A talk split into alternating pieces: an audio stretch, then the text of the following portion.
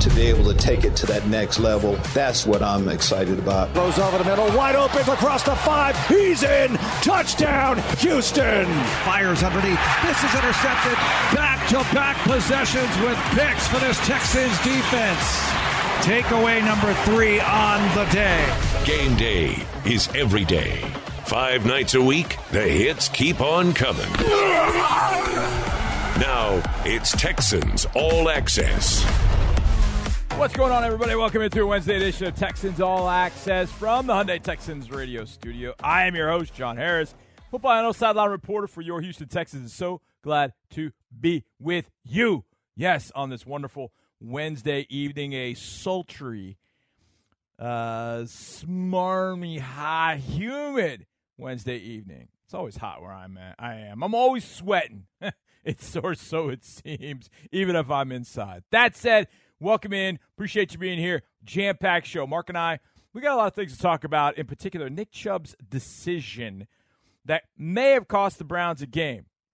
We'll debate that a little bit later on. Actually, we don't debate that. We're we're kind of on the same side of that. But we'll just discuss what happened and how the Browns went from being a sure 2 and 0 to being 1 and 1, which we love. Um, like I said, two favorite teams, Texans and whoever plays the Browns. We got Rasheem Green coming for a deep slant interview of the week with Deepi Sidhu, so we got that to look forward to. Jeff Joniak is one of the better play-by-play men in the league. He is a absolute joy to be around. I got a chance to meet him at the Combine back in 2020 and loved him. He is fantastic. He will join us for our Men Behind the Mics. We got a little in the lab and then we'll go around the NFL. But we kick off today's show on a Wednesday, as we typically do, with one Nick Caserio, GM of your Houston Texans. Let's dive right in with Nick. All right, two games played, Nick, and defensively, definitely good low point totals for the opponents. I know you weren't able to close out these games, but fourth quarter leads. Tell us your thoughts through two. Yeah, we're close. Just haven't been able to finish, like you mentioned. Um, some areas we played a little bit better than others. Um, there's certainly been some positives. I think overall as a team, you know, we just have to execute in the fourth quarter, um, take advantage of the opportunities when we get them. Um, defensively, play good in the red area, played good, pretty good on third down here over the first two weeks, been able to take the ball away. To make some adjustments or some improvements in a running game, uh, would certainly be a challenge this week with Chicago's running attack and Montgomery specifically. And offensively, just trying to find a way to you know move the ball and score points. And ultimately, that's what offensive football is about. Just trying to figure out a way to do that. So, try to get to work this week and see if we make some improvements and see if we make some progress against a, a, pretty good Bears team that probably not a lot of people know about, but they've got a lot of good players. So certainly a challenge in front of us. Nick, we'll get to the Bears in a little bit. Uh, your thoughts about the young guys in the secondary, in particular Derek, going up against Courtland Sutton for a lot of that game on Sunday, and I don't think people really truly understand how good a receiver Courtland Sutton is and what a test that was for Derek. What'd you think when you went back and watched the film? Yeah, playing corner in the NFL, it's it's probably one of the most difficult yeah. jobs. So there's a lot of good players on the offensive side of the ball. And we saw, you know, watch the games last night. I mean, Diggs. I mean, whether it's AJ Brown, there's a good receiver on the opposing team. Mooney this week, every team, every week. So how we match that, how we play that defensively is probably going to change week to week. But there's going to be challenges when you play in the perimeter, and it's about really having a short term memory. And there's going to make they're going to be contested catches, and they're going to make a play. We're going to make a play, but that's just the reality of playing corner in this league. So each week's going to be its own set of challenges. I would say Sutton, to your point, John, is probably as good a receiver in the league that not too many people talk yep. about. I mean, he's big, he's strong, he's fast, he's got strong hands. So those are the challenges you're going to face each week when you play corner. Usually, the opposing team is going to have a pretty good player, and we're going to have to stop him when it matters most. How about the pass rush? Couple of offseason acquisitions. Jerry Hughes last week, and then of course Rasheem Green this week, paying dividends for you. I know it's a stat sheet thing, but it's not all about the stat sheet. Yet it's nice to see that. Yeah, it's not all about stats. Sometimes it's just about being able to disrupt the quarterback. It doesn't necessarily translate into sacks or quarterback hurries. But it's saying Rasheem's case. Uh, took advantage of some opportunities there on Sunday. Couldn't play the first week, kind of missed some time there in training camp. But he's had uh, over the course of his career, he's shown at different points the ability to affect the quarterback in a positive vein, whether it's from the perimeter as an edge rusher or inside as a kind of an interior rusher, depending on the, on the package and situation. But he's got good size, he's got pretty good length, he runs well, fairly instinctive player. So.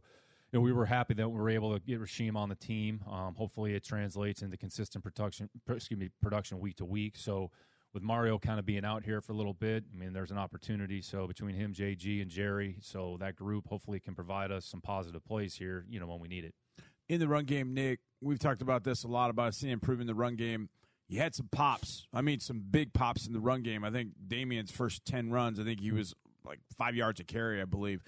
What do you think about how he ran the ball and how the offensive line going against a, a different type front? Hadn't seen a 3 4 front much. Um, how'd you think that all went together? Yeah, certainly some positives. Um, you know, when you average four and a half, almost five yards a carry, so it's a combination of the offensive line doing a good job executing their blocks, the backs reading the play. There was a couple run reads that probably could have gone a different way.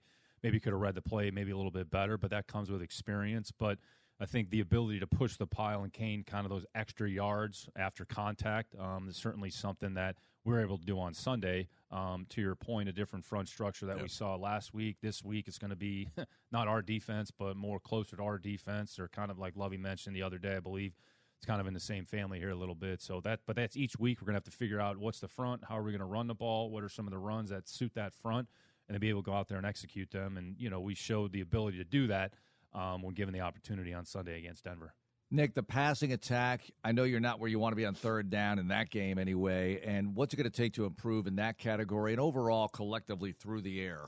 Yeah, as a team, it's just going to come down to basic execution. So, you know, there's a timing element, there's an understanding the play, understanding the coverage, understanding where we go with the football. Each play, it's going to change, what happens post snap, and being able to anticipate what the, the defense is going to do. So, there's no magic formula. It's going to take a lot of work, and it's about executing, executing the plays properly, and then taking advantage of the opportunities when we get them. And, and re- relative to third down, trying to keep it in manageable situations, which we were able to do that. You know, we didn't execute the short yardage play. We had a couple other third and call less than four where probably done a little bit better job executing the play. We've been able to stay on the field, which sustained drives, which gives the opportunity to kind of getting in, in, in, the end zone. So overall, as a team, we just have to focus on our execution and get better in the areas that you know we need to improve. Other than asking you about rookies, this is my favorite time of the week.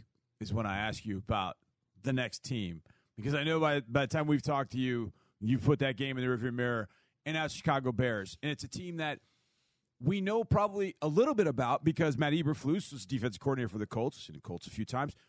But on the flip side, we haven't played the Bears, Bears much at all, and they've got Justin Fields pulling the trigger. So, Nick, what are your thoughts about the Bears? Where are their strengths? Um, coming into this one against us. Yeah, I'd say it's, it's been an interesting team to study over the last you know few weeks or so. Um, so we'll start at the top with you know Matt. So Coach Eberflus is really good coach. Um, was a good coordinator there um, in Indianapolis for a long time. Um, he was with Coach Pinkel um, at uh, Toledo and then uh, Missouri, and he actually started his career in Cleveland, I believe, with uh, Coach Mangini hmm. under Rob. And Rob Ryan was the defensive coordinator at the time, so they're more three four principles. And eventually, when he got to Dallas, kind of transitioned there a little bit with Coach Marinelli and some of the, the front and how they played defensively, and then carried that over to Indy. So I would say it's the Indy defense that we've seen the last few years with the Chicago personnel. They have 17 new players on defense, so they have mm. a lot of new players. They have some players that have experience in Matt's system, um, so kind of helps their overall, I would say, development and transition there. But um, so Matt's a really good coach. The, the one thing that stands out about them is uh, the takeaways. I want to say over the last four years, they have he their defenses have 105 takeaways. So they take the ball away, really put an emphasis on taking the ball away, similar to kind of what we emphasize on defense. So more of a four man front, a little bit different than the Denver front. I'd say they have probably a lot of underrated players that not a yep. lot of people talk about. Jaylon Johnson is probably as good a corner there is in the league. Um, young player, he's got good size, he's got good length you don't complete a lot of passes on him, so you're going to have to run a lot of good routes. Um, Roquan Smith has been as productive mm-hmm. a tackler, I think, since he's been in the league. He's had over 100 tackles a year. So, kind of good at all three levels of the defense. And even going back to secondary, Eddie Jackson is a very instinctive player with really good ball skills, kind of a ball hawking. And then after he gets the ball in his hands, he has, I want to say, three or four long returns for touchdowns. So, and then the front, they brought Muhammad over, who was with Indianapolis last year. Um, Robert Quinn is as good of a pass rusher as in the league. So his ability to disrupt the quarterback, I think he had 18 and a half sacks last year. So, and they have 17 new players on that side of the ball. And then offensively, Coach Getsy, his background coming from Green Bay, some of the things that they did. The run game is going to be a big part of it. Montgomery has been as productive a back as there's been in the league. Hard to tackle, low center of gravity, gets yards. I think he ran for over 100 yards the other night against Green Bay. And Justin is kind of his own unique player from the standpoint he's playing quarterback, but he's really a running back when he has the ball. I mean, he's big, he's fast, he's got a big arm, and they kind of do things to kind of accentuate some of the things that he does well. So I'd say tackling is certainly going to be at a premium um, with their skill players. Mooney kind of we talked a little bit about yep. Sutton. I would say he's a different type of receiver than sure. Sutton, but equally as productive in his respective capacity. Two good tight ends. And the offensive line, they've kind of had some moving parts just relative. Jenkins moved inside, drafted the uh, tackle Braxton Jones here in the fifth round, so he's playing. So a lot of new faces. I would say how they want to play is similar to how we want to play on, in all areas. So, you know, in the end, it's going to come down to preparation, it's going to come down to execution. But in some respects, we're kind of playing an NFC version of the Houston Texans. Nick, they played in that monsoon game in the opener. And if there's a situation like that, I mean, just at large, do you focus on that? Like down the line, we're going to play at this place and let's watch out for this aspect of it or that aspect of it. How does that work? It's an interesting question, Marc. You, you don't, you're not playing the elements. I think understanding how to play within the elements is important. Mm-hmm. And you never know when it's going to happen. It's like Tennessee last year. We basically played in a rainstorm you know, the first road game down there in Tennessee. So you really don't know what's going to happen. You can try to assimilate as much as possible, but the climate in Houston is not necessarily as conducive. I mean, we get more thunder showers than we do maybe extensive downpours on uh, playing a monsoon like they played the game in there, you know, week one. So you adjust to, I would say, whatever the circumstances are. The play calling might be affected a little bit. Maybe some players are a little bit more affected than others. So you might modify how you call it on, on all three phases. So I think you just have to be ready to react to whatever the situation is and the circumstances are. What about the field conditions, though? And the we need to change our cleats. Who makes out the packing list? Because it changes sometimes, right? You're, you're going to play a snow game or something like that. Yeah, no, you're always looking ahead. So, what's the weather going to be like on Sunday? Okay, what are some of the things that we may or may not need? Looks like it's actually going to be a decent day on Sunday. Um, one of the things they did, they resodded the field. Mm-hmm. Um, I want to say two or three weeks ago, so it was before the um, before the San Francisco game. So the new surface looks like it held up okay. So other than being getting a lot of moisture, so again, you're not really playing the elements. You just have to right. be prepared for the elements, whatever they are. Nick, you mentioned a guy that I don't want to say I fear, but he's a guy just because of his instincts and the way he plays the game is Eddie Jackson. And a guy at Alabama that played a lot of corner. He comes to the league, he moves to safety. You had a guy like that that played corner and then moved to safety in Devin McCourty. And they're they're similar in their their instincts, their their ball hawking skills. How did corner make Eddie a better player and make him such a good player? The same way maybe it did for Devin. No, it's an interesting thought. I would say not all corners can make the transition to safety. Um, again, everybody looks at defensive backs, and there's certain attributes that a defensive back has to possess that are important to the position. I would say instinctiveness, awareness, tackling; those are things that are relevant. The ability to cover a player one on one, maybe there's more emphasis playing corner does the player can he do that on a more on a consistent basis, or maybe there's another position we might find we're able to accentuate some of his skills. So Eddie had a lot of experience playing multiple roles, like Devin, like you mentioned. Um, in Devin's situation, he was an All-Pro corner as a rookie or his yep. first or second year, and then he transitioned to safety. Eddie's been a, I'd say, consistently productive safety. Um, but the way you see the game and view the game at safety is different than corner. At corner, it's really the, the player across from you, yep. and it's really more that side of the field. Safety is a little bit more all encompassing, so the ability to see the whole field, see the play, see the concept, see the formation, read the quarterback, break on the ball, watch a quarterback's eyes, put yourself in a position. I'd say that's probably the biggest difference between playing corner and playing safety is the ability to have more of a bigger picture. And there's a certain level of communication that is involved from the safety in terms of coverage adjustments, in terms of checks, because the information is going to go probably top down. Yep. So from safety to linebacker to the front, whereas corner, you're getting the information from the safety or from somebody else. So not everybody can do it. Not everybody can handle it. I think we've talked about this even going back to last year. Guys yep. like Poyer, guys like Micah Hyde, mm-hmm. who played corner in college they've transitioned into in their particular situation two of the better safeties in the league. So it's not for everybody. It's just what is the player's skill set? Do we think he can make that transition? And is it the best position for him within the construct of the defense? I like to visit on this topic throughout the season, Nick. You continue to evaluate the college players and the draft class for next year. What does the board kind of look like right now? In what form is it? We don't have pictures, so verbally, if you could take us through it. yeah, it's in the. I'd say it's in the infantile stages. Mm-hmm. So we've had two to three weeks of information that comes in. We get reports uploaded to our database on, I'd say, a weekly basis um, with the corresponding grades. So by position, here are the grades that have come in. Here's Joe Smith. We see him as this level of player. Here's the grade associated with it And then there's other information that that I'm receiving from some of our other scouts as well in terms of their trips. So you're just process. I would say at this point in the infantile stages, and you're just processing a lot of information as it comes in. Mean, colleges have only played two or three games, so you really don't have a big body of work specific to this season. Mm-hmm. You may have a player who's in his senior year. You have some level of experience in previous seasons. So you kind of go back and see what are some of the things that we said about him last year. Maybe it's an early entry junior that didn't come out we did a lot of work on him in leading up to the draft. Well, he's gone back, so you're just kind of following up. So I'd say we still have a long way to go within that process. We're just accumulating a lot of information and trying to uh, organize it in a somewhat you know functional way. Nick, you can only have so many scouts out there, and they can only be in one place at a time.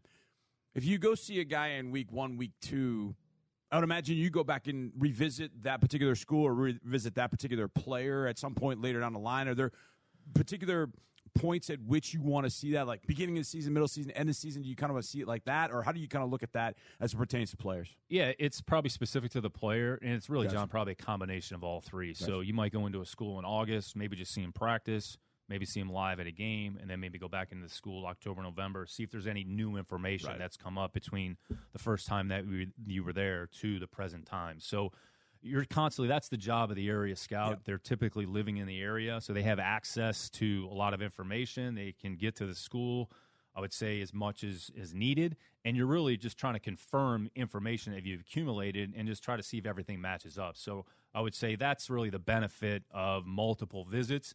And in the end you're just trying to create a profile and a picture of the player so that when you actually bring that player into the building you understand everything that comes along with it Nick, how many slices of deep dish pizza will you have this weekend? Zero.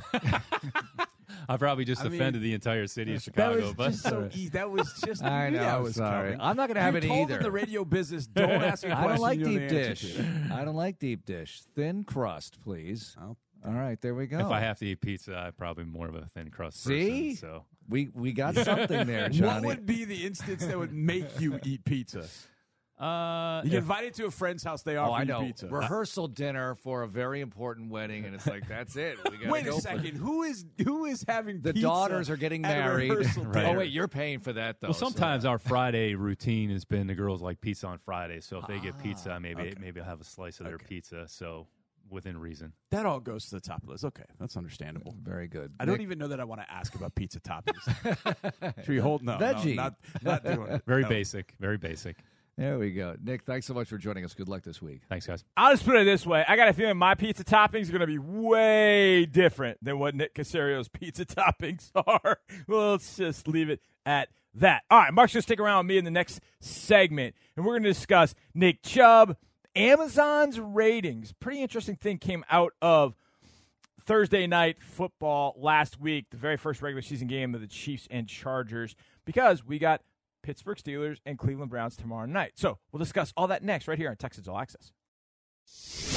Texans All Access continues in a moment.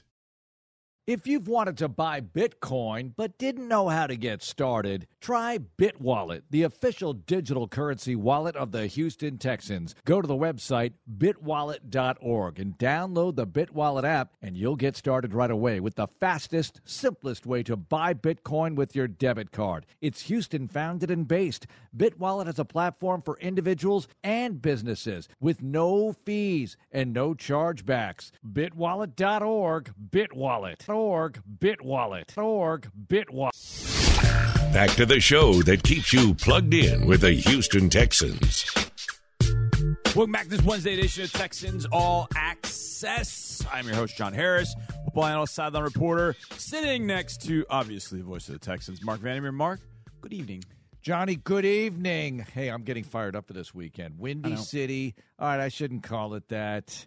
Probably too cliche.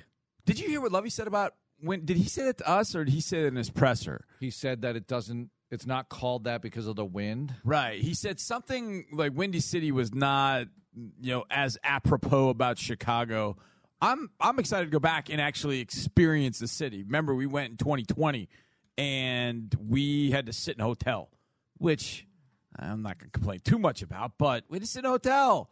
I had to get Lou Malnati's deep dish brought to my brought to my uh, to our hotel. That was the only thing we could do. We didn't really get to experience Chicago. So I've been to Chicago in a long time. Other than that, so uh, I am looking forward to going back for sure. Whether if you're going, it's kind of been all over the map actually. Do you know that the Windy City origin, the name, it's not just because it's windy in Chicago, but because it was sort of an insult to a lot of the people who are full of hot air. Oh. And okay. I think that's an insult that radiates between the people Yeah. there. Yeah. So it's an internal thing. And it just got outside and it be, you know, like windbag kind of thing. And in fact, in my conversation with Jeff Joniak, which is later on, right? Yep. Full disclosure, we already recorded it. Uh, but it's good. Yeah, but it's good. I But love also, Jeff. He's I- great. I also talk about how, hey, State College, when I lived there, everyone calls it Happy Valley, where Penn State is. Right. When you live there, you don't call it Happy Valley. No. You just don't. Well, that's kind of like, I mean, on, on a different vein, everybody calls the Dean Dome where North Carolina plays basketball. And they call no- everybody calls it Dean Dome, but in North Carolina they call it Smith Center. They don't call it the Dean Dome. You don't call it the Dean Dome. No, you don't call it the Dean Dome. It's the Smith Center in North if you Carolina. live in New. York, you really don't call it the Big Apple much. Right. You're really not going to do that. so just like in get it. Houston, we don't say Space City. Well, sometimes we do. I guess. But not to each other. yeah, not to each How's other. your day in Space City? Good morning. no, you don't really. no, not not quite. Uh, Marc, I've said this uh, a few times now that our two favorite teams on the weekend are our team, the Texans, and Mm-hmm. whatever team the Cleveland Browns are playing. Those are our two favorite teams, so we keep an eye on that. So Yes. I went back and I wasn't able to kind of try. I was you guys were kind of keeping me updated to what was going on with the New York Jets and the Cleveland Browns. But I didn't really I knew it was 30 to 24 at some point I knew the Jets had the ball. And then I heard one of you guys say, "Oh, they scored, they took a lead, they're going to win this game." And I was like, "Oh, okay." Well, I didn't realize how it actually happened. Hmm. So I went back and I was watching the game, and I was sort of what's the right way of saying this? Not I I don't want to say I was appalled, but I thought it was I thought it was odd. So here's the situation: the Browns were ahead 24-17. Right. There's two minutes and two seconds left. And what have we always said? If the other team, you're ahead, and the other team has no timeouts going into two minute warning, mm-hmm. game's over. Everybody talks about it being a 60 minute game. What you want to do is make it a 58 minute game. Right. Because you get to the two minute warning, you just take three knees. If you get a first down, take three knees, and that sucker's over. Right. So with two minutes and two seconds, Jacoby Brissett handed off to Nick Chubb. Now I want to rewind two years. We're playing the Cleveland Browns up in Cleveland, and it's a just awful day. Speaking of wind, Awful. 35, 40 mile an hour winds at times. It got high, as high as 50, 55 miles an hour. It hailed. Weather it was delay. Awful. We had a weather delay, the whole thing. And neither quarterback could really throw the ball, Baker Mayfield or Deshaun Watson. Neither one could really throw it. But the Browns did enough to take the lead in that one. And I think they had about a four point lead late in the game. Nick Chubb broke a run. What did he do? Do you remember? Did he slide? No. Oh, he scored. Close enough. No. He stepped out of bounds. Oh, he stepped Close, out of bounds. close enough. Because the Texans were out of timeouts. It was inside the two minute warning. He ran down and he jumped out at about the three yard line. Okay, so knowing that you could just take a knee, and You can just take three knees and kill the clock right, at that it. point. So Nick Chubb did that in 2020, mind you. So Brissett tosses the ball to Nick. Nick turns the corner, and there's nobody there. Nobody there. And he runs in the end zone. He couldn't help himself. Couldn't help himself. And he should have slid or ran out of bounds because Yes. then after the two minute warning, which would arrive at 155 or whatever, Right. after the two minute warning, three knees, it's over. The Jets were out of timeouts. They're out of timeouts. Now, the first down was all the way down like the two yard line or whatever. But even at that point, he could have done the same thing. He could have jumped out of bounds right beyond the, the first down marker. Mm-hmm. The clock would stop, but it's a two minute warning, anyways. Yeah. Why do not? Why do more players not understand this? I think they do, Johnny, conceptually, but in the heat of battle, I always said, I've never played professional football. How about that for a revelation, boys and girls? but I can imagine that if you're on the move and the end zone is right there, it's very hard to keep yourself out of it. But he because you're going to get credit for the touchdown. It's going to look great on the stat sheet. You might have contractual incentives based on that, and it's very hard to prevent yourself from scoring. You could sell me on that. Okay. If he hadn't done it two years prior against us, He already had the knowledge. he already had the understanding. And then I went back and I was reading and I I remembered this. You know who told him to go out of bounds? Who, was not in the huddle for the Browns? It was in the huddle with the Carolina Panthers. Baker Mayfield. Baker Mayfield. Baker Mayfield reminded them in the huddle, "Hey, look, go down. If you break this thing, go out of bounds, end the game." And Nick Chubb ends up there's a there's a defender that gets there and kind of cuts him off, so he's got to slow down, but he kind of swipes past that guy and then steps into the end zone instead of going down. Cade York misses the extra point. Jets go down and score on a deep ball. Now, look, there's a lot of things that have got to happen, but Right. none of those things happen if Nick Chubb just situational awareness just goes out of bounds. Well, I always think you do it in order to just prevent your defense from having to take the Yes, field again. exactly. Wear and tear, injury Right. possibilities. Bad things can happen that way. Right. Why not just take a knee where it's like, hey, we're done playing football for this afternoon. Right. When you have that opportunity, you have to take it. That's the thing that gets me is that by going out on the field, and I, I saw this in college games. Everybody's talking about Appalachian State and the Hail Mary and all that kind of stuff, which which was fantastic. The week before, they were playing North Carolina, and they had missed a two point conversion. They were up one. Uh, I'm sorry, App, App State was down by seven. They scored, decided to go for two to win it, and missed it. So now they got an onside kick. So they're up, they're down one. They onside kick, and the North Carolina uh, receiver catches it on the run and takes off for the end zone. And I'm screaming, Slide. no. And so right when they get near the end zone, the Appalachian State guys, instead of like, okay, this guy's going to score, this is going to help us, they're trying to tackle the guy.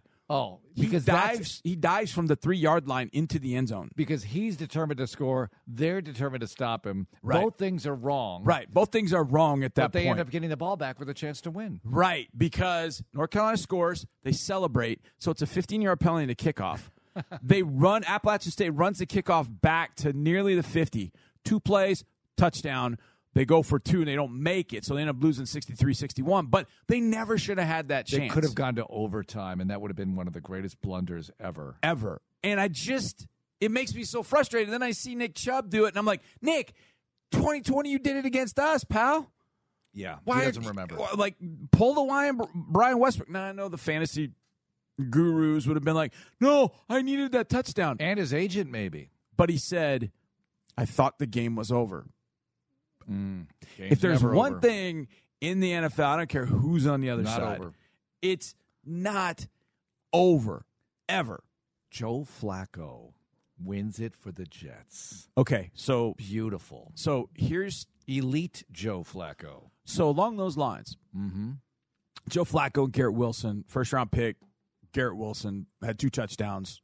Really nice fade route where he did a little hot foot buzz and just sold the inside, went outside, wide open. Flacco just dropped a dime on Hot him. Foot Buzz. That sounds Yeah. like the name of a podcast If- if there ever was one. If you've seen that release, it's nice. And then he zips one. I mean, he ripped it to Garrett Wilson for the second touchdown. Joe Flacco's still alive. Zach Wilson's supposed to come back in week four. Would you do it? no, I'm playing Zach Wilson. They're not Johnny. Come on, they're going to play the Bengals this week. Well, hang on. Do they beat the Bengals at home? Mm. They might. What if Wait, Flacco they beat beats them him last year? Yeah. Ooh. What if Flacco beats him? rejuvenated Joe Flacco. Right. He's taking his supplements. He's getting eight hours of sleep a night. He's back, boys and girls. And look, I'm kind of, I'm not really a Joe Flacco fan at all. Like, not in the slightest. But I kind of like it when the old backup quarterback finds a Yeah. way to resurrect himself, especially when it's beating the Cleveland Browns, who, by the way, you mentioned, you know, we root for the Texans Mm-hmm. and whatever team is playing the Browns. But I'll also add to that whatever team is playing the Titans, the Jags, the Colts, and the Cowboys. So I have a lot of teams. Litany of teams that we cheer Yes, for. us. and and I have other ones going on too. Some more subtle but fun ones for me. But anyway, the Steelers are at Cleveland for the Thursday nighter. Thoughts? Steelers are coming off that loss to the Patriots, where neither team played that well, but the Patriots pulled it out in Pittsburgh. Now they're at Cleveland. Browns are all upset, but so what? It's a Thursday night. Steelers have to travel, but it's not a big travel. I mean, you could basically Uber to Cleveland. Yeah, I all think- the players could do that and get there in plenty of time to get some rest Yeah. and be ready as you possibly could for a Thursday nighter. Yeah, I know the Southern Reporter. They did a thing on him a few years back. I can't remember if it was the COVID year or before, but Do he they bus to Cleveland? he drove. He drove himself. So it was the COVID year. He drove himself to Cleveland. I, but it, it's not or far to at all. Pittsburgh. I mean, to yeah, Pittsburgh. it's not far at all between those two cities. Well, you know, we're we're we are staunch Steeler fans, which means we're cheering for Mitch Trubisky, and unfortunately, there's no T.J. Watt uh, playing for the Pittsburgh Steelers. But of course, we're cheering for Pittsburgh, man. of course. Come on, Najee Harris got to get it done. Speaking of Thursday night football, did you see this? I I had seen this and I forgot to bring it up because we we've talked about this. We're definitely broadcast files. Yeah. We're always thinking about broadcast. Amazon's first broadcast of Thursday Night Football attracted a record number of new Prime signups over a three hour period, more than during similar periods on Prime Day or other big shopping days such as Black Friday and Cyber Monday, an executive said in a memo viewed by CNBC. We know the game was between the Chiefs and the Chargers, and that's one of 15 games that Amazon paid $1 billion to broadcast. Mm-hmm. Amazon, uh, I think the number was 12. The number they were shooting for was 12.5 million views, and apparently in this in this time frame they had 13.2 million signups. So wait, how many viewers? Viewers. They wanted 12.5 million viewers. That was the goal right. for that Thursday, and apparently they had somewhere on upwards of 13.2 million signups or something of that. I mean, just an absurd sign up. absurd number to go watch Monday Thursday night football. I mean, it Hmm. sounds like I mean, it sounds like okay, I've got to go find the game. It sounds like people went and found the daggum game. Yeah, but they we went don't and found it. We don't have that final final yet though from Nielsen, do we? I don't. No, we. I don't it. think we ever got a final uh, gonna- rating. Listen, they, I don't know what they're doing, Johnny, but they come up with the numbers on the over-the-air broadcast networks and regular cable networks Yeah. very quickly. Yes, With Amazon, we need to take more time here because I don't know what is going. I don't know how you measure that. I I don't. Well, you can no measure it idea. pretty. Amazon can tell you exactly how many people are watching. Yeah. 13 million signups sounds like a But- bit of a spin to me. but are they- something is different? But are they are they required to do it? Can. Amazon do it like with Nielsen ratings? Hmm. With Nielsen ratings, I mean, don't all the networks have to It's a great sign up and all that? Great question. I mean, Amazon they don't have to tell anybody, right? No, they don't have to, but it'll leak out because if you want to sell advertising on these Well, games, they want to know, Yeah, right? I mean, the the beer companies, the car companies, they want to know what you got because that's how the Yeah. rates are set. Right. So, as cutting edge as this all is, it's still a regular broadcast. It Yeah. really is. I mean, people make a big deal about it, and they should. It's a streaming thing. I get it, but it's still like you're watching a game. They take commercial breaks. You want to get really new. You have a broadcast. You have Amazon where you don't take commercial breaks. Okay. Oh, if you're going to get all those signups, let's eliminate the commercials. Let's go action to action. You'll take a little break, like a pause, if you will. Maybe they'll do promote something. Maybe what they'll do is I for think one that's what. Yeah, I think that's what they'll they'll head toward. Right. Because they've got the money to do it. Just like when the Masters said, "Look, you're not going to run commercials this year." On the Masters, you don't have to. CBS, we've got it. We'll write you the check because Martha Burk was protesting. This was in the '90s Yeah, yeah. about no female members at Augusta, and they said, "We know you don't want any kind of controversy, and you and your advertisers, we'll write you to the check for the advertisers." Or how about Stanford? I don't know what they're doing right now, but remember, they a long time ago decided no on-campus athletic advertisers. uh, they had some sort of uh, huge donation cover the cost. Right. So with Amazon, this is another version of that. Hey. Get rid of all the commercials. Make it so, yeah, you're promoting stuff or Right. whatever, maybe charitable efforts. But that would be revolutionary. How fast would that game be? It would be No a lot faster, and it would that would be very disruptive. That would shake up the industry quite a bit, It would. and that would be a unique viewing experience. What you're getting right now is like, yeah, a lot of bells and whistles, kind of cool, and the other options you have to view, Right. But it's not that unique. It's still, you know, it's Al Michaels, which is and Kirk very good. Herbstreit. Yeah, He's pretty and good. Kirk, they're He's very pretty good. But you know what I'm Pittsburgh saying. and Cleveland, the second go round. We always talk about week one and week two. We'll see what kind of changes Amazon makes there. Coming up next, Rasheem Green sits down in the hot seat for a little deep slant with Deepi Sidhu. That's next on Texans All Access. More Texans Radio is on the way. And we're back with breaking news. Coke Zero Sugar might be the best Coke ever. That's right, Jim. Coke Zero Sugar is a must try for any Coke fan, so make sure you. Jim. Jim. We're on the air. Ooh, yes, this tastes like the best Coke ever to me. Your thoughts, Jen? Well, can I have a sip? Jen, we're in the middle of reporting the news. I need to try it first. To try it first. To try it. Texans Radio. The drive continues. It's time to dive right into our deep slant interview of the week with our good friend Deepi Sidhu. This week it's Rasheem Green sitting down in the hot seat with Deepi. Green and Rasheem, I was joking with you earlier because I've seen you out on the field, but you're like, I don't know much about you. You don't have much about you out there on social media. And you said, that's good. Well, it's good because I try to keep to myself. I feel like I don't need to post everything that I'm doing. Um, outside of football, I, I have a few hobbies. I like to uh, chill with my friends and family. You have a dog. I, do I did find. dog. I found out that you have a dog named George, George, yeah. a boxer, and only because George has his own Instagram, which hasn't been updated in a while. So Uh, I haven't posted nothing, but I d- do have a lot of pictures of George on my phone. But uh, I'm not really big on posting. yes, I can like- see that. All right. Well, did you post about your big sack? Not have you posted a highlight of that? Uh, That's- I reposted a bunch of story tags, but I didn't post nothing yet. I was going to probably get around to that today. Okay. Well, I mean, how ironic is it that your first sack as a Texan should come against the only other quarterback you've ever played with in Russell Wilson? Like, does familiarity help in that situation? Not really, but I mean, it was nice to get a sack on him because you know, like last four years, I always don't touch Russ. Oh, okay. You got to make up for it. Yeah. in your fifth year, not playing with Russ. So your Texans debut happens in week two. You didn't get to play in that week one game. We saw a lot of you in OTAs. Saw you throughout camp. You know how hard was that for you to open up the season and not be able to play? Oh, it's tough because I feel like you know, like this past summer and this training camp, I put like a lot of work in with here and back home in the off season. I felt like you know it was just real hard, just like doing all that work just to get like a slight setback. I'm glad it was only just a slight setback instead of something out longer, and I was able to miss one instead of several weeks. So I just got like another chance to make up for it. You know? Well, we were happy to have you, and you made a, a big impact in that game. This offseason, you were a free agent. You traveled to several teams mm-hmm. before you signed with Houston. Ultimately, what went into your decision to sign here? It was a lot of things. I felt like the main thing was I felt like this was the right fit for me. You know, with like the scheme and just like where I don't know how to really describe it. I just felt like this was the right move. Your skill set probably more. I mean, the one thing I hear about your skill set is that you're so versatile. I think Jerry Hughes said that you can play anywhere on the line.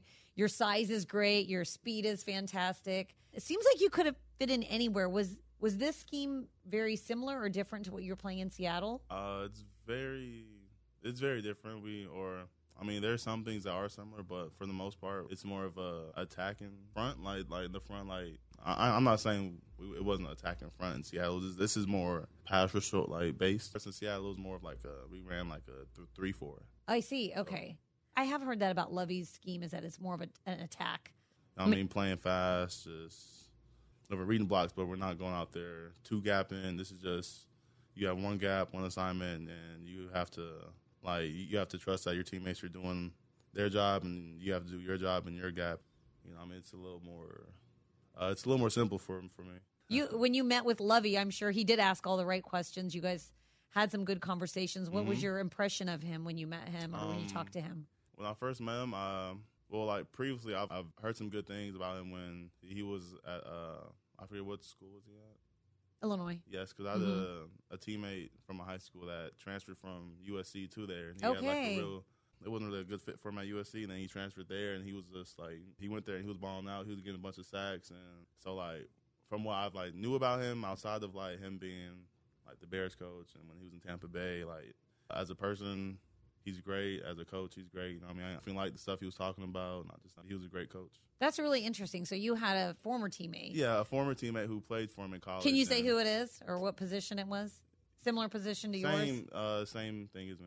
Okay, so that really led into your decision as well to play Uh, for. I- you. had I- a little bit of insider Well, info. no, I, I wouldn't say that led to my decision, but like from what I've known about him, like is very, it's a defensive line friendly front.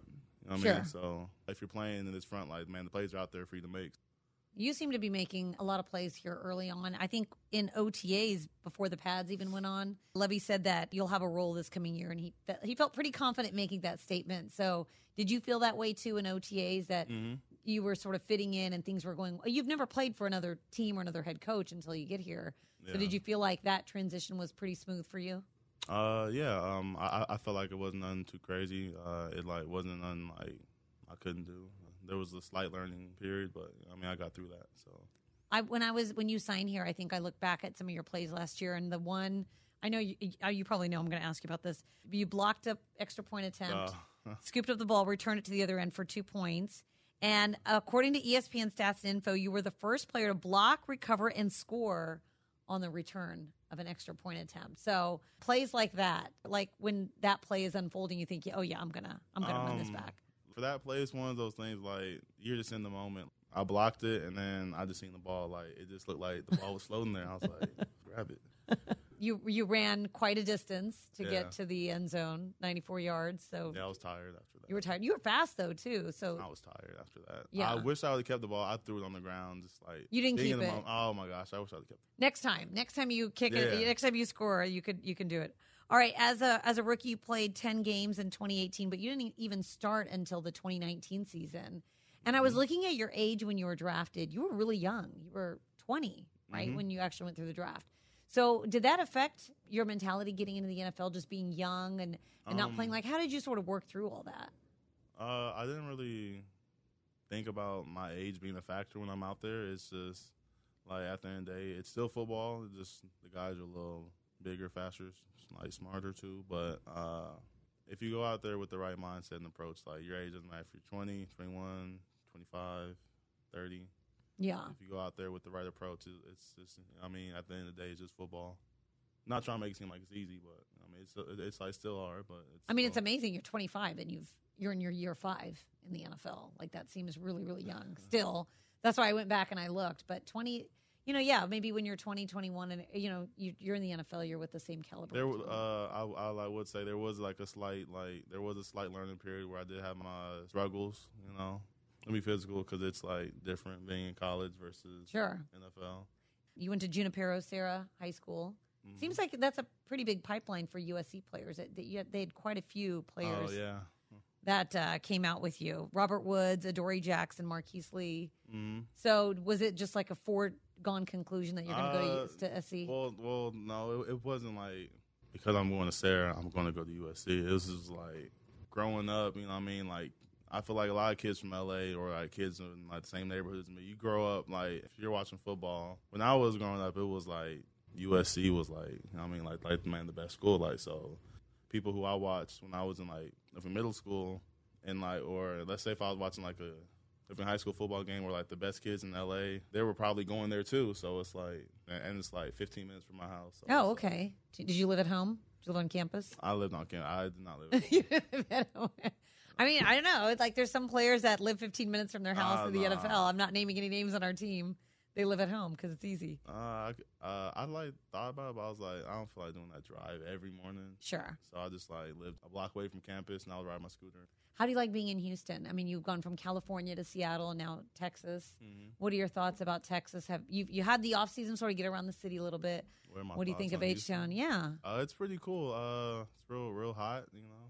It's yeah, it's it's, It's not it's not hot. cooled down at all since you've been here. It, it- no, it's not. No. It's uh, nice. The rain is pretty heavy compared to Seattle. Like Really? I feel like Seattle rain is more constant and light. This year, it rained just like random and heavy. Yeah, it's like hurricane downpours. But It's like Seattle, you're right. It's like a drizzle, but it's not enough to carry an umbrella because the one time I went to No. Seattle, or the few times, if you carry an umbrella, they know you're a tourist because nobody there carries an umbrella. Like I- you're just I, used I to never it. used the umbrella. I just had like a hoodie and then like a little like coat that was waterproof. So Here, you probably yeah, umbrella. here, I can't wear a hoodie because it's too hot when it rains too. So That's also true. Yeah. Otherwise, have you been around like food, food wise and everything? Hmm. Uh, food wise, I've been to a couple spots. I try to like eat, eat pretty healthy. I know, like, you know, from Houston, I mean, they like the food's good, but it's not like the best if you want to like, you know, what I mean, be like fit. oh, okay. Yeah. Well, that's probably true. It's not the healthiest, but it is delicious. Yeah, it's good. Man, those two are making me hungry, and I got a feeling that Jeff Joniak and Marc Vandermeer are going to make me hungry for some football. It's Men Behind the Mics coming up next right here on Texans All Access. This is Texans Radio on Sports Radio 610.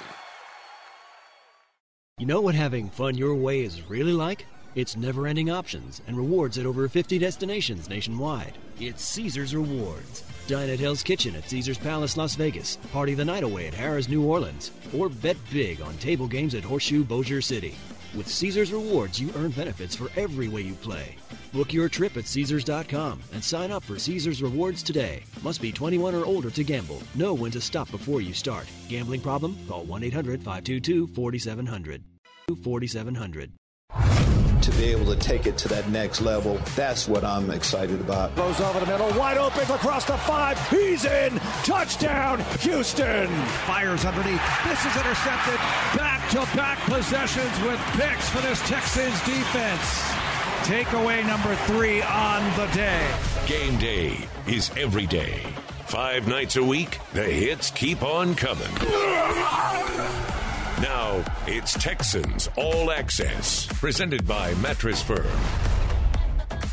As we kick off the second hour of this edition of Texans All Access, it's time for this week's Stats Challenge brought to you by Schlumberger. Visit HoustonTexans.com today to register to take the Stats Challenge. And so here it is 76.5. 76.5 yards per game. Now, there are a lot of there are a lot of things that can relate to. But 76.5 yards per game would be a marginal running attack. 76.5 yards per game on the ground. That would be marginal uh, or a little less than. But how about 76.5 yards through the air? Because that's what the Bears are averaging right now. They've thrown for 153 total yards in two games. They're 32nd in the league at 76.5 yards per game.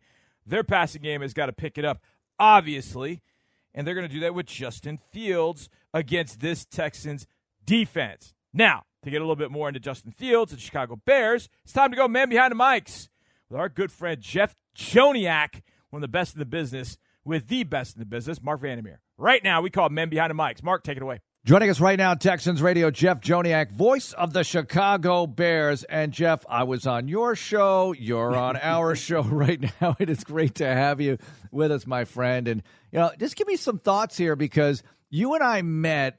Uh, did you get the job in 02? Because that's when I got the job. 01. So you had already been at it for a year, and I met you in 04 uh, when the Texans first visited Chicago. But uh, what do you what do you make of this thing, this NFL thing? Over two decades in, uh, it's oh, a great, my. great situation to be in uh, when you look at the fans, the media, the fun, uh, and the league just keeps getting better and better and more popular than ever. Listen, we're very lucky, you know. And during COVID, I think all of us play-by-play guys, uh, not just the NFL, but all around the league, got a true appreciation what we missed. Uh, mm-hmm. Uh, the interactions in the locker room. Uh, I, I've. It's just been fun to go in there on a Friday afternoon. No microphone. I never do it with a microphone. I don't know how you handle it, but I just go in there to chat. You know, right. and, you, and, you, get to know the guys. You, you find some nuggets, some context maybe learn some things for future features or whatnot that you know you didn't know before. And it's just uh, back to the routine and and just being in the stadiums and being interactive and the events. And that's what we love about it. I know you get asked to do a lot of things. I certainly get a lot asked of me here in chicago on many different platforms. And while it can be a grind a little bit over the course of a 20 week nfl season it's a lot of fun and it's back. It's back. Everybody's got the passion and um, you know, what really struck me was when we've been on these text change with the other play-by-play guys right. in the league, you know, comparing notes, and it's such a unique fraternity, and we're very, very fortunate to be in it. We got lucky, I guess, in many respects, and uh, been able to do it for this long. My 22nd year, uh, and you're in, in the 20s now too. It's just uh, it's an honor to do Bears football, and it's an honor to cover the NFL and chart the progress and chart the and chart the history of the game as mm-hmm. we're doing week to week. Well, I love coming to Chicago because original franchise. I mean, 1920 Chicago, Green Bay. These franchises are amazing. And uh, just a quick question: I know it didn't go well on Sunday night with the Packers and the Bears, but just being a part of that thing year after year do the fans get tired of the this is the oldest rivalry in the league talk, or how do, do they take it, Jeff? What's their impression of it? Well, the diehards, the the ones who really uh, think only about Bears Packers. You know, you, will Mm-hmm. get the obligatory coaches show live opening uh, opening week. Hey, you got to beat the Packers. You know, with the new coach, you got to beat the Packers. Matt Mm-hmm. Eberflus. Uh, but you know, players and coaches don't think that way. I mean, Matt Eberflus has made it very clear. You know, this is about us. This is about us. You know, beating every team who's in front of us. He did not get caught up. He loves the history of the game. Loves the history of the franchise. He's got pictures of Bears Hall of Famers in his office. And when a player comes in, he quizzes them on who they are. I Wow. mean, he wants them to know that. He wants that, to, and as Lovie did. Lovie, Lovie loved that. The history of the game. Everybody who comes in here, it's like a museum. It's the you know original franchise. So the fans, I, I don't think they get tired of it. I just think they're tired of losing to the Packers. Yeah, of Simple course. Well, everybody's kind of tired of the Packers. Just kidding. Jeff Joniak, voice of the Bears, with us. All right, so you had Lovie Smith for a long time there, for nine years Yeah. in the Windy City, as they call it. Do they really call it the Windy City locally, by the way, or is that just an outsider's thing? Nah, not much. I mean, you know, not really. That's Okay. funny. I, I I mean, now that you mentioned that, not really. You know, Yeah. I gave Devin Hester the Windy City Flyer back in 06 in his opening kickoff return against the uh, Pittsburgh. I mean, against the uh, the Packers and a shutout win over Green Bay, I might add, in 2006. But other than that, no. hmm Yeah, it's kind of like uh, I used to work in State College, Pennsylvania, Happy Valley. They don't call it Happy Valley much locally. It's weird. Anyway, but Jeff, what was it like working for Lovie for all that time? What can you tell us? Because we're really enjoying the experience of working with him here. Man, I got super close to Lovie. I mean, I spent a lot of time in his office after coaches shows. We'd sit there and watch Monday Night Football while he's working on, you know, Bear stuff. He'd, you know, we'd talk about uh, different aspects of the game. Certainly, I learned a lot about defense from Lovie uh, and about you know staying in your gaps. Man, that was his big his big thing. In addition to taking the ball away, and I just I, I really appreciated that. I appreciated you know anytime coaches are super busy. The last thing they do, frankly, when they get these jobs is coach. I mean, they have so many responsibilities. For him to take that kind of time with me over the years, I'll never forget it. Uh, he was gracious, he was honest, and um, I really developed a close friendship with him that I, I still have to this day. So, you know, he, he often talks about family, and I, I feel that very much with Lovie. So the Super Bowl did not go according to plan, but getting there must have been a magnificent run with him, with you being able to do what you do. Can you just share a thought or two on that for me? Yeah, I mean, a lot of folks didn't didn't think that was going to be possible on the outside looking in. But again, you know, when you get these playoff teams that go deep, uh, they just know in the off season. They just have this feeling. But you know, Devin's arrival made that even clearer because you had a great defense with stars at almost every position. Now looking back, and I just had uh, spent some time with Patrick Mannelly, the Bears long snapper, this summer. Ran into him on the streets in Chicago. We wound up having a couple of drinks and, you know, chopping it up about the old days. And you go through the positions, all these guys. I mean, it's from really terrific players across the board.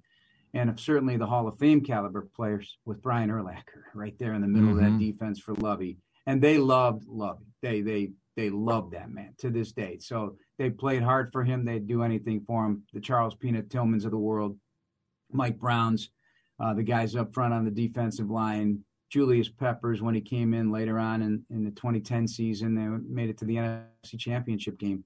Um, but you know, Devin was the electric. He was the he was the electric uh, igniter, and that that year we'll never forget what he did as a rookie, run turning touchdowns left and right, and that helped us get to the Super Bowl. But and the offense was uh, built around that running game with Thomas Jones and the late Cedric Benson, and an offensive line that was all veterans up front, and uh, a quarterback that you know, you know, had uh, a a great opportunity to make big plays down the field because of that running game. So there was a lot to it.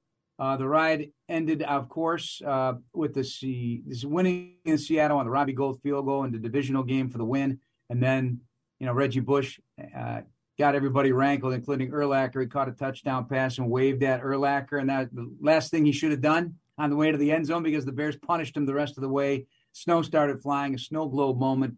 Bears win the NFC Championship, and they're going to Miami. Crazy. Wow. Wow, great memories. Jeff Joniak, voice of the Bears, with us. Is it safe to say this? Maybe I'm generalizing too much, but Lovie Smith's run in Chicago, winning run, Super Bowl appearance. Uh, obviously, the man can coach, but the offense just never quite got the sustained level of performance that he was looking for. Defense, yes, or way more often than the offense. It was just difficult to make that work the way he wanted it to.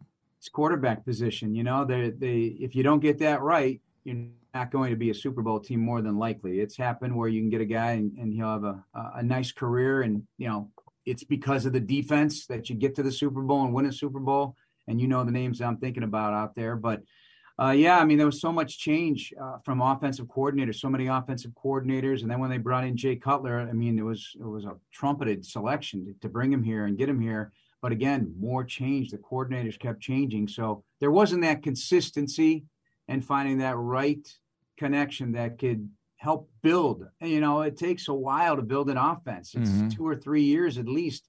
It's not an instant. Uh, instant uh, instant coffee, so to speak. Yep. So, and we're experiencing that now with with Justin Fields. Everybody, you know, sees the first round pick, and you know they want instant success, but it's going to take some time.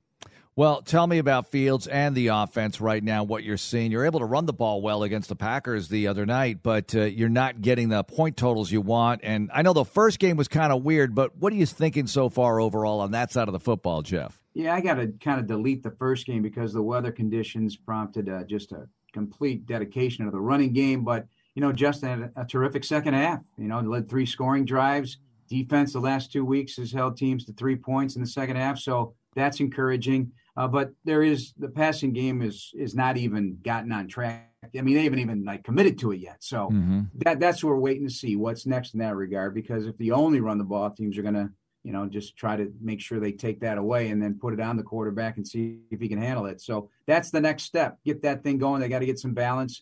Um, but you really can't surmise a lot from what we've seen so far in the passing offense because they just haven't had many attempts. So defensively, the Matt Eberflus defense, everyone's saying it's a lot like what the Colts used to run. What are your thoughts?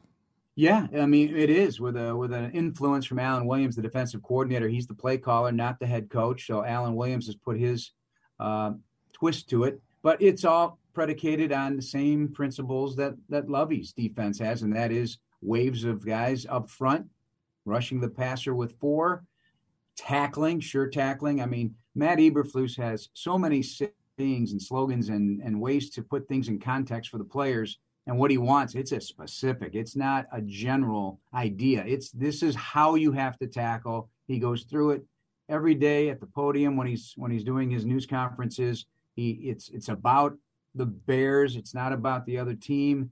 Uh, the tackling is was not good against Green Bay, so look for that to be a big emphasis against the Texans and moving forward. But it was not good, and they did run the ball extremely well. I think both clubs have been gouged here, Houston and the Bears. You know, with 300 plus yards rushing in the first two games, so that has to you got to you got to stop that in order to rush the passer. So that'll be job one. And you know he wants the ball taken away at all at all costs. You know he loves the peanut punch. He's gotten to know Peanut Tillman. Had him speaking to the team mm-hmm. uh, during training camp, and you know Matt Eberflus does have a fond appreciation for some of those Bears, uh, like the Urlachers and the Briggs and the Tillmans and the Julius Peppers, guys that Lovie Smith coached. Wow, this could be the Peanut Punch Bowl coming up this weekend. Know, right? No Jeff- way. Listen, if if the ball's out, no one should be surprised if if you get it punched out of there. You you better be aware. I mean, I know that both teams will be. They're, they're conditioned because of practices. Mm-hmm. Yeah, it it may be hard to get the ball out with that. Yeah. Could be, could know? be. They're they're going to brace for it. Jeff Joniak, voice of the Bears, with us. A couple more for you.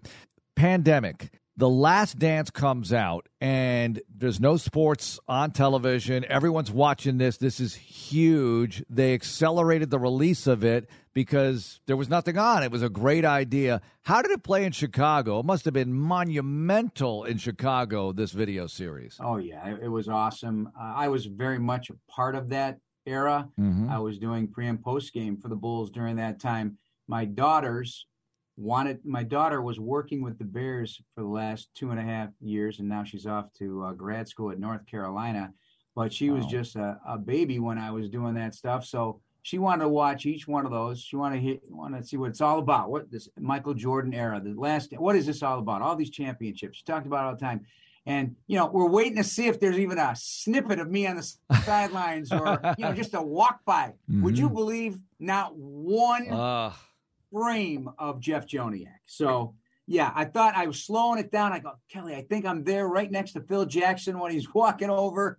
Yeah, I think I'm right. Nothing, nothing. So it's, she was, she loved it, appreciated the man. I tried to explain what he was, and I thought they clearly explained who he is. He's uh, the guy was an assassin, and he's the ultimate competitor. And I saw it firsthand, courtside and it was awful fun to watch. Well, you have the six championships, but how are the 85 Bears viewed in Chicago? I don't want to say versus Jordan because that's not fair. Six championships and Michael Jordan versus that team. But that team, you know, a lot of people our age at least would say, hey, that might have been the best team we've ever seen.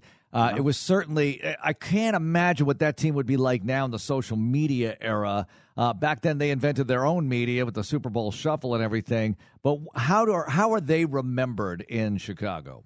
Flat out legends. Yeah. Every last one of them. Yeah. I mean, it doesn't matter who you were on that team.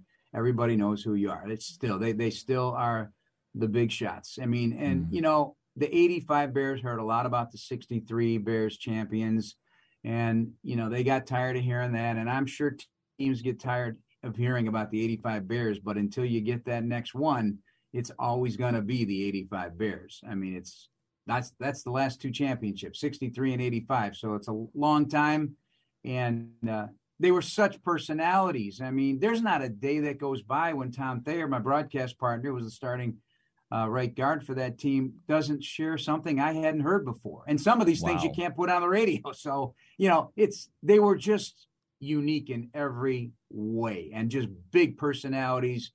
There were a lot of alphas on, alphas on that team, uh, mm-hmm. not just you know the big the big guys on defense. There there were alphas on that offensive line and Jimbo Covert and Walter Payton and Jim McMahon and Dennis McKinnon, a receiver, and then the defense had its own unique you know, it's like their own company. They, right. they were CEOs of their own company. And oftentimes that that offense doesn't get a lot of credit, but they led the league in rushing repetitively. The offensive line stayed together for seven years, wow. which is unheard of. I mean, they rarely missed games. So it's a unique collection of Chicago Bears, and certainly, arguably, uh, the best team of all time. Certainly, the best defense of all time. When that conversation. Jeff, it's so great to catch up as always. Can't wait to see you on Sunday at Soldier Field. Thanks a lot for the time. Always a pleasure, Marc. I've listened to so many NFL film shows featuring all the radio broadcast crews. I've heard that name, that voice, Jeff Joniak, the name, the voice so often. It's always good to catch up with him and just what an absolutely awesome, awesome guy, uh, which always makes me feel good that I'm listening to good people on the radio. Speaking of good people, Drew Dougherty is good people. He's coming up with me next. A little in the lab right here on Texans All Access. Stay tuned for more Texans Radio. Whether running a marathon or walking your dog, every movement matters. But when you're in pain, simple activities can feel unbearable. At Houston Methodist Orthopedics and Sports Medicine, our specialists can help you heal faster using the latest technology, minimally invasive procedures, and advanced physical therapy as the top ranked hospital in Texas, we have the expertise to keep you moving and help you get back to doing the things you love. Houston Methodist, leading medicine. Leading medicine. Leading medicine. Now, back with more on Texans Radio. We are back in this Wednesday edition of Texans All Access from the Hyundai Texans Radio studio. I am John Harris, your host. Glad to be with you. I'm also one half of the In the Lab podcast that is storming the nation. Everybody around the country is listening. You should be listening. HoustonTexans.com or wherever you get your podcast. Get that podcast and listen to it. But if you didn't, because I know you're busy and you're driving home and you're like, man, I really wish I could listen. Well, I got you covered because Drew and I did a great in the lab. I don't want you to miss it. And it's right here. John, we're getting ready for the Bears. Bears. We got to talk about the Bears. And before we do, uh, our good friend Tyler Marcotte, who's a producer here, an Emmy Award winning producer, by the mm-hmm. way. He texted me yesterday and he said, Hey, which Bears do you want to talk about for in the you know, for extra points, Texans Extra Points, the TV show you can watch every Saturday night on ABC 13 KTRK at 11 ish, mm-hmm. 1035 ish. It's basically after the game and after the news. So it's sort of it's a, a fluid time slot. You can also watch it on YouTube too. But anyways, he asked which Bears I wanted to talk about, and I can't give him a straight answer. I have to mess with him. Like he's Mhm. it's just that's part of the, the dynamic. And I said Grizzlies, Winnie the, Winnie the Pooh, and I can't remember the third bear, but yeah, I uh, I, I did that to him, and he didn't he didn't appreciate it really. No, I'm sure. I'm sure at that point because Grizzly Adams means nothing to him. No, no. I mean Grizzly Adams. I mean it's that was that was barely me when I was younger, but yeah, it, it's an interesting point you bring up I was just talking like Grizzlies Yeah, in yeah, general, yeah. not not that character. I was talking about the species. I got you. Yeah. Um, I would have probably gone Kodiak, but or Black Bear. You know, we were in West Virginia. saw I didn't. I didn't really know this, but we were up in the hills and of West Virginia when we were at the Greenbrier, and there was bear watching, and I didn't really think. I don't know. I I never really paid attention to where bears really are going to be, but we were driving up to the top of the mountain for something, and our bus driver just hit the brakes. And I was sitting at the back at the time, but I'm like, what the heck? It's like I'm gonna sit the seat in front of me. Like, what's he doing? Oh, he saw a bear. Like, what? Bear? Yeah. Well, then about a week later, we were driving up to the top of the mountain to go play basketball up the summit, and we did the same thing. We were pulling around a corner, and I think Jay was driving. Jay pulls around, all of a sudden comes to a halt, and we look, and there's a there's a bear. We all got our phones out. We're gonna record it. Anyways, it, bear took off, but we I saw probably four or five bears, and during our two stints up in West Virginia. So we're gonna see a bunch of them in Chicago. And you bring up an interesting question, Drew, and that is, who are the Bears? But wait, Because- but wait, before we do, All right. I totally forgot about this. On that same trip in West Virginia, Uh-huh. Tyler Marcotte, this guy that we're talking about, had this famous, famous reaction to seeing a bear. That's true. Which uh, it was caught on Twitter, and this is what he said. "The bear." Oh. All right, now that we got that out of the way, Yeah. we love Tyler. We love messing with him. But Uh-huh. uh, you were talking about who the Bears are. They've got a new quarterback. Mhm. I say new. He's just young. He, he's not Second-year new. quarterback, yeah. he- he- this is his second year. Jim McMahon, he is not. No. But this kid can play, Mm-hmm. and the growth process is happening, and we're familiar with growth processes around here. Seen it with Davis Mills. Mm-hmm. Saw it with the guy before him. We've seen it, you know, over the years here. But to finish up, what were you about to finish up on there? On Yeah, I mean, I think are. I think people do know Justin Fields. You know, he's a first round pick in 2021. That name is familiar. He played at the Ohio State University. I think we're mm, obligated to say that. Maybe not. I don't know. Either way, I will never ever use the Okay. the ever. Yeah, the. Anyways, he's made some strides. I, I don't think there's any question about that. And like I think you put it perfectly, he's in the process of becoming a, a good young quarterback in this league. But I think a lot of people don't really know the rest of the Bears line. I'm like, wait, They can with- run the ball, man. Who's they with the can Bears? run the ball. That's the guy. That's the guy on offense, David Montgomery. Now, receiver Darnell Mooney is one of the more exciting receivers. I mean, he's he's kind of if you shrunk Nico and gave him Brandin Cooks' speed, Mm-hmm. that's kind of what you have with with Darnell Mooney. Kind of give you an, an idea. He's a really quality receiver. He's the one threat on the outside. Cole Kmet at tight end. I think he's a good tight end. He had a good game against us in 2020, but David Montgomery killed us. The very first run of the game in 2020, he goes to the house 80 yards. And the Texans were almost dead on arrival because of that. I mean, that, that day was The whole that was day was awful. done. You were kind of thinking, well, maybe they might make a run in December, and that that Nope. got snuffed out early on. because they had played well the week before against Indianapolis, but then Yeah. bobbled the you know bad snap there, cost them the game at the end. And then the week after that, they played Indianapolis and were going in to tie the game and fumble the ball at the two. Mm. So they had played well in December, just in January, and couldn't come up with any wins. But the game that they were completely and totally outclassed was in that game at Chicago. Now, in that game, uh, Mitchell Trubisky was awesome. He threw a lot of passes down. Robinson, who is an awesome receiver. Khalil Mack had a sack safety. Mm-hmm. Akiem Hicks played in that game for the Bears. Had a really solid ball game. Those guys are all gone. Those are all names gonna that say, people that's a remember. They're all denominator. Nobody's Yeah. there. None of them are there. Right. Yeah. Roquan Smith is still there at linebacker, he's a dude. Yeah. Eddie Jackson is still there at safety, and and I think even though Eddie hasn't gotten as much run because the Bears haven't been as good, he's as good a ball hawk as there is in the middle of the field. And Jaylon Johnson at corner, I think, is a really, really good player. He was playing that year, I think, as a as a rookie against us in 2020. He is a really good player. So they've got some some guys in defense. Oh, and lest I forget, Robert Quinn, uh, who is one of the better edge rushers in the league. Where the Bears struggle have been offensively, other than David Montgomery. David Montgomery can run the rock. They ran the rock for over 100 yards against the Packers. He killed us. 80 yard run, like you said, dead on arrival. It's a perfect way of putting it, Drew just rammed it right down. I mean, the hole was as big as this table. And he was like, okay, thank you very much. And then he outran everybody to the end zone. And the one thing that does worry me in some sense, Drew, is the fact that by the time you get to week three in the NFL, every team, the nicks, the bruises, the the soreness, all that kind of stuff is maybe not completely worn off.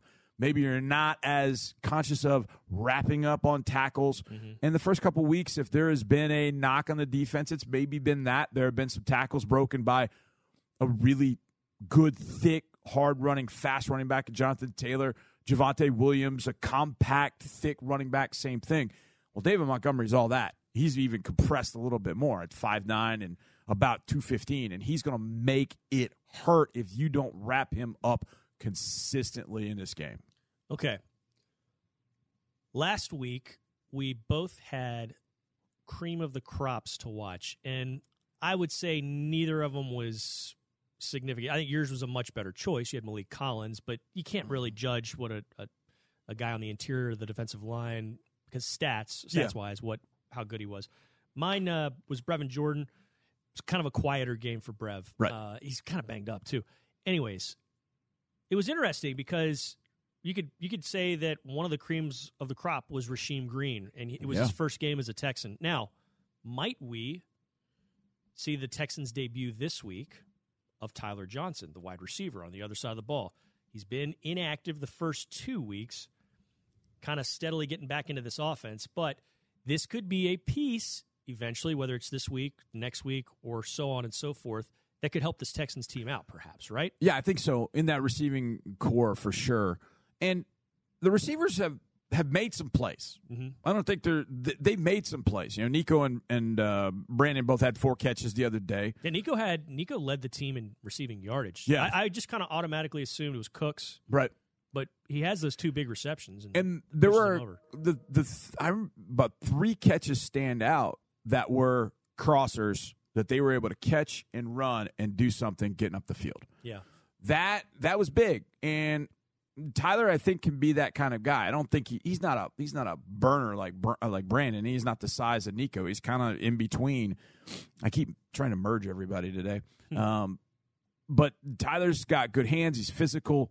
It's a matter of learning what to do. Yeah, and learning how the Texans do it, and hopefully at some point we'll have an opportunity to see him. If I were to put a spotlight on uh, anybody in this particular game, and I'm not saying he's my necessarily my cream of the crop. I'm just saying could get involved. It's setting up Green in week two, perhaps Johnson in week three. Yeah. Perhaps in week five we see Christian Harris. yeah.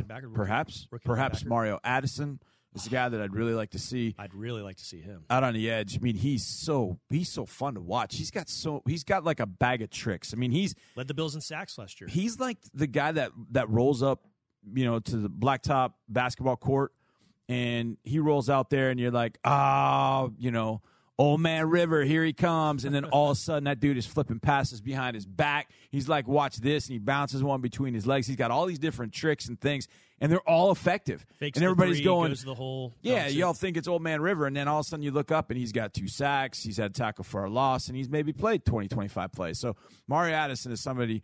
I think the defense definitely can use when he gets back. Christian Harris is going to be somebody this defense can use when he gets back, and hopefully that happens uh, sooner than later. But I think defensively, if you want to go to our cream of the crop, mm-hmm. I I I think it's got to be, I think it's got to be John Greenard. And John had the sack last week, and there's got to be more. He's got to be able to. Now, I'm not saying two, three, four sacks. I mean, that's that's asking for a lot for a guy to go get a couple of sacks. But I want to see John. I want to see him take over a game, quite honestly, and he's got the ability to do that. How about this? Hit the stat buffet line. You yeah. know, J.J. Watt used to do that. He'd have Oh. four or five tackles. He hit every one. A sack and a half, a pass or two deflected, Right. a forced fumble. You know, it's like you hit all the stat lines or all the categories in the statistical uh, box score.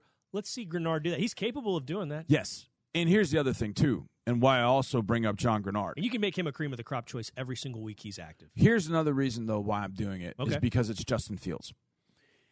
And with Justin, they're going to use him at times like a second running back with Montgomery. It's mm-hmm. almost single wing esque where they're going to run quarterback power, they're going to run zone read. John Greenard showed in against the Colts. Yes, it was Wildcat, but he showed there are different techniques in how you can play zone read or power read. Some of the things that that Justin and this Bears offense will want to do. Now, it's not all of that, but Greenard has to play a big role in that. Those defensive ends a lot of times end up being unblocked, so Justin Fields reads him. Greenard's got to make his life tough. He's got to make those reads murky and cloudy. Um, there are just different techniques that you can use, and I think John does a good job with all of them. You can run straight to the mesh uh, and try and just destroy the mesh. You can read uh, just like a standard read. You can do a flick technique, fake like where the flick comes from, fake like you're doing this, but then do this. Um, I remember Clowney did that against Bortles back in 2015, and he got Bortles for a big tackle for a loss here. So there are just different things you can do, and I think Greenard has got to do those things against Justin Fields in particular. Okay, that's your cream of the crop. Yes. I'm going to go with Derek Stingley. Oh. The Broncos targeted Stingley early, often throughout the game. They had their victories with them, but to be fair, Stingley had his victories too. Yes, he did. Right after the touchdown that was not early on, that got Mhm. you know the, yeah the foot out of bounds, they go right back to you know targeting Stingley. He breaks that pass up, and Right. he's we've seen already in two games this year. We've seen Stingley do things that we haven't seen a cornerback around Correct. here do. Maybe since Johnathan Joseph's first few years, and even then, Maybe, yeah. I don't know. And I think the Bears, hey, like every coaching staff in the NFL, they've got smart guys over there, and they say, okay, there's probably some things we need to watch and not do with Stingley, but I think we can target this guy. Let's take our chances on him. But with Stingley, I think the rate of learning Mhm. Is probably going to be a little bit more oh, accelerated. Oh, yeah. And I think he's going to be ready. And I, I, I, I think somebody's going to get their hand bit by Derek Stingley, you know, a little too soon, and that's going to not shut things down, but I think you're going to see a process of well, let's stay away from Stingley for a little bit. You know, Yeah. I think that's going to be good for the Texans. I think it's going to happen in due time. I don't know how fast it happens, but it's going to happen in due time. I mean, that dude is an electric, smooth. So you think it's going to take a little bit more time than this week? No, I mean, I think he's going to show tremendous growth, mm-hmm. but to where I think he ultimately can go, that'll that'll take a while because I think he can ultimately just his physical skills, just watching his movement skills, the the understanding he has, his football IQ is is really really good. So I think he can be off the charts good. Yeah. But to just make steps, that's what uh, you can't all of a sudden go from you know game against Denver and all of a sudden week three, you know greatest thing since sliced bread. I want to see see progress, but I know where he can go. I just don't think he's going to see a receiver like Courtland. No, Sutton no. this week, uh, which No, is why no. I got a little bit more confidence as well, and that's one of the. No, you're right. You're, we're not going to see somebody like Sutton. Like I said, mean, Mooney's a big- different type of receiver, so I don't know if they'll use the same sort of thought process in, in tracking. They tracked Sutton with Stingley. I don't know that they would do that with Mooney. Now, will there be times? Maybe. Yeah. Maybe so. But I don't know that they'll attack it the same way. Um, but they're just things that, that you know, secondary's got to clean up. You know, Jo and Pitre, um, they got to continue to tackle better. I mean, Jalen would, would tell you that he's missed a few tackles. and He's another rapid rate of learner, though. I He- think. I think oh, that's yeah. going to. I don't think we're going to be talking about. Oh, he he needs to keep tackling better. And look, in, it- in it's month. not like they're tackling you and me. Yeah. You know, it's, it's Jonathan Taylor and Javonte Williams, and now it's David Montgomery. But it puts a premium on your tackling technique. And that was something that I asked Lovie during the week when the CBA, the, since 2011, the CBAs that have come out, they've really minimized the contact you can make in practice. Even early in the season, by the time you get to midseason, you're not in pads at all in practice. So how do you get better tackling, especially as a rookie? So from that perspective, that's something they definitely have to take strides in getting better and just remembering their technique, but putting themselves in better position too. Not flying out of control, just you know, throwing their body into somebody and hopefully he goes down. They got to be in control to wrap up and bring down. And that's something they definitely have to do against David Montgomery. All right, as we wrap this in the lab podcast up very quickly, your favorite 1985 Chicago Bear. Um, Wilber Marshall. Really? How come? That's a good choice. Because he was a nasty SOB. Uh-huh. Because he hit like a Mack truck. I loved him more with the Bears than I did with the Oilers. Yeah. Well, he was better with the Bears. He was just he was a he was a freak of nature. I mean, a freak of nature. And I just thought he was ruthless. I just loved that added piece uh, to the Bears. So yeah, Wilber Marshall. Give me the backfield. Jim McMahon, William the Refrigerator Perry at fullback, and Walter Payton. Those are my three favorite Chicago Bears. All right. You you not taken maybe the most underappreciated bear, and that's Matt Suhey. You took Matt Suhey off the field. Well, yeah, he was juice check on. before juice check. I know, but I understand. On, You got to put the fridge out there. I got to play the hits, dude. All right, you play, you're right. Play the hits. Nice job.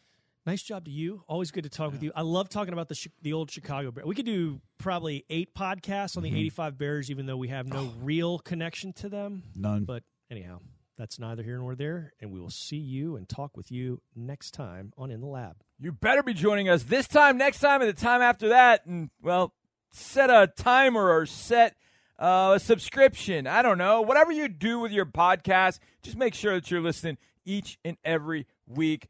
Give us a five star rating. Tell us uh, how great we are. Or if not, tell us what we need to work on. I don't know. Hopefully, you're nice. And hopefully, you enjoy listening because Drew and I love doing In the Lab for you. All right, we get back. Let's go through the Texans injury report from today. Let's go around the NFL next, right here on Texans All Access. Stay tuned for more on the Houston Texans and the NFL on Texans All Access. With available premium features like wireless Apple CarPlay, plus America's best warranty and complimentary maintenance, the Hyundai Sonata and Elantra put you on the road to victory.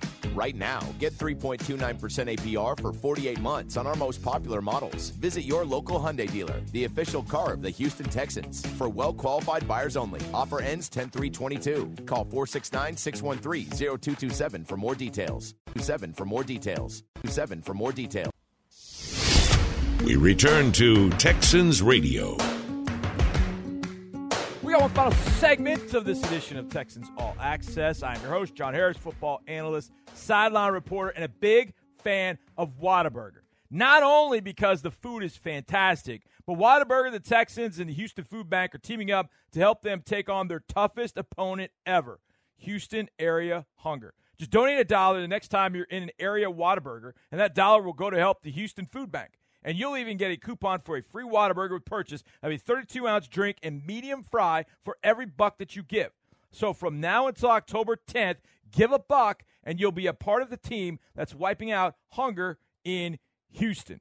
Now, as we go around the NFL, let's hit one of the most important things of the day, and that is the injury report for the Texans and Bears. You got Maliek, four people did not practice today. Maliek Collins dealing with a little bit of a knee issue. Jerry Hughes, not injury related. This is rest on Wednesday. Brevin Jordan dealing with an ankle. Isaac Yiadom dealing with a thigh. Limited participants, two linebackers, Blake Cashman and Kamu Grugier Hill. Blake with a, a hip issue, Kamu with a neck issue. Full participant. This one was interesting when I saw this. Davis Mills, right thumb.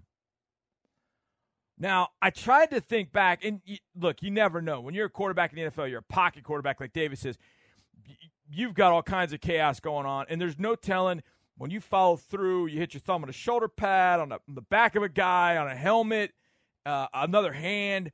Either way, full participant. Watch him throw in practice today, and he looked good. He looked fine. So, something to watch, obviously. Uh, but Davis Mills, full participant, dealing with a right thumb issue. The Bears had four players, one you've heard of before, that did not participate. Defensive back Dane Cruikshank. If you remember him from the Titans a few years ago with that fake punt thing, ugh. That day in 2018, just whatever. Uh, tight end Ryan Griffin. You've heard of Ryan. He's dealing with Achilles. He did not participate. Velus Jones Jr., the rookie wide receiver, dealing with a hamstring issue. And, oh boy, Roquan Smith with a hip issue did not participate. Now, you if you've read my Know Your Foe, you know I think very, very highly of one Roquan Smith. That guy is an absolute dude. If he is banged up in any way, shape, or form, that is huge for the Texans. Absolutely massive for the Texans if Roquan is banged up in any way, shape, or form. Now, he started and played against the Packers and was, well, his typical uh, badass self. He ended up with 11 tackles on the night. So, yeah, he's not, did not participate. They deal with that hip. So, boy, that's one to keep an eye on. He's the biggest name of that list, I would imagine. But if the Bears are without Roquan Smith, man, he is the heart, soul, engine. He's everything. That would be three weeks in a row where the Texans would have missed arguably the best player on the other side of the football. Shaquille Leonard in week one. Last week it was Justin Simmons. Texans really didn't take advantage of Simmons not being there. Um, and this would be Roquan Smith. Now, we'll keep an eye on it. It's Wednesday. Jerry Hughes has a rest day on Wednesday. Turns up on Sunday, he's fine. Maybe Roquan is the same way, but he's dealing with a hip issue. There is your injury report for the day. Now, Marc and I were talking about the Amazon, uh, the Amazon uh, package, if you will, and how many signups they had during the game. And this week it'll be Pittsburgh v. Cleveland. Nick Chubb spoke today, and he said something, and I've been waiting for him to say this. He spoke today about that and he said, considering what I've done in the past, and I know what he's referring to, he's referring to the game against the Texans. There's nobody you can put that loss on more than me. Now, the Browns defense, in his defense, something that Marc and I really didn't talk about, the Browns defense gave up a 60 yard bomb to Corey Davis. Then the special teams couldn't recover an outside kick. And then the defense gave up about a four play drive, I think it was, and Flacco was like zip, zip, zip touchdown, and that was it. So yeah, I was harsh on Nick earlier, but it's just all about situ- situational awareness. And I know people are like, "Why do you need a fantasy touchdown?" it's really hard. It's hard for players. I admit. Last year, when the Texans played the Jaguars, Brandin Cooks popped through on that screen. We just needed a first down. Brandin took it to the house. It wasn't probably the right thing to do. And the Texans came out of there with a two touchdown win. So in the end, okay, but I would have liked to see from a situational awareness side, Brandin go down on that one. The very next week against the Chargers, Nico Collins, same thing. He didn't need to score. Davis, they didn't need to score, but Davis knew there was a pass tag. You saw it open, he threw it, figured put the dagger in him. But now you give the ball back to the Chargers. It's the only way that team can win. If you give them the ball back, they've got a shot. They've got a shot. Well, the Jets Browns, hopefully, at that point, taught us all a lesson in situational uh, awareness. But it's Steelers and it's Browns for tomorrow night. And one, Jadeveon Clowney will be out of that game. He is out. He is the only uh, he's the only player I believe that's out on either side. That's not an IR. TJ Watt's going to be out of that game. Um, but Clowney will be out of that one. Mike Evans suspension upheld today. He had he had um, appealed the suspension of the one game when he went after Marshon Lattimore, and those two do not like each other. You talk about bad blood. Holy smokes, those two don't like each other. Somebody else who got a little talking to from the league was Bruce Arians. And if you're like, oh, yeah, Cardinals coach. No, no, no. Not Cardinals coach. Not Bucks coach.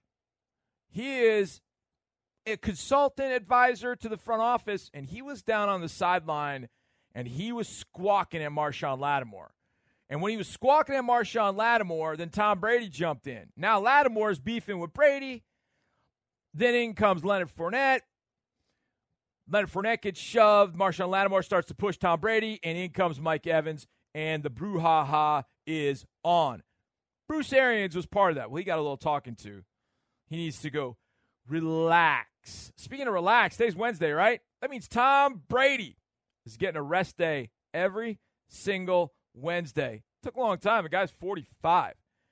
This will be listed as a rest day, like Jerry Hughes, Tom Brady, over the rest of the season will have Wednesday off. Wednesdays off.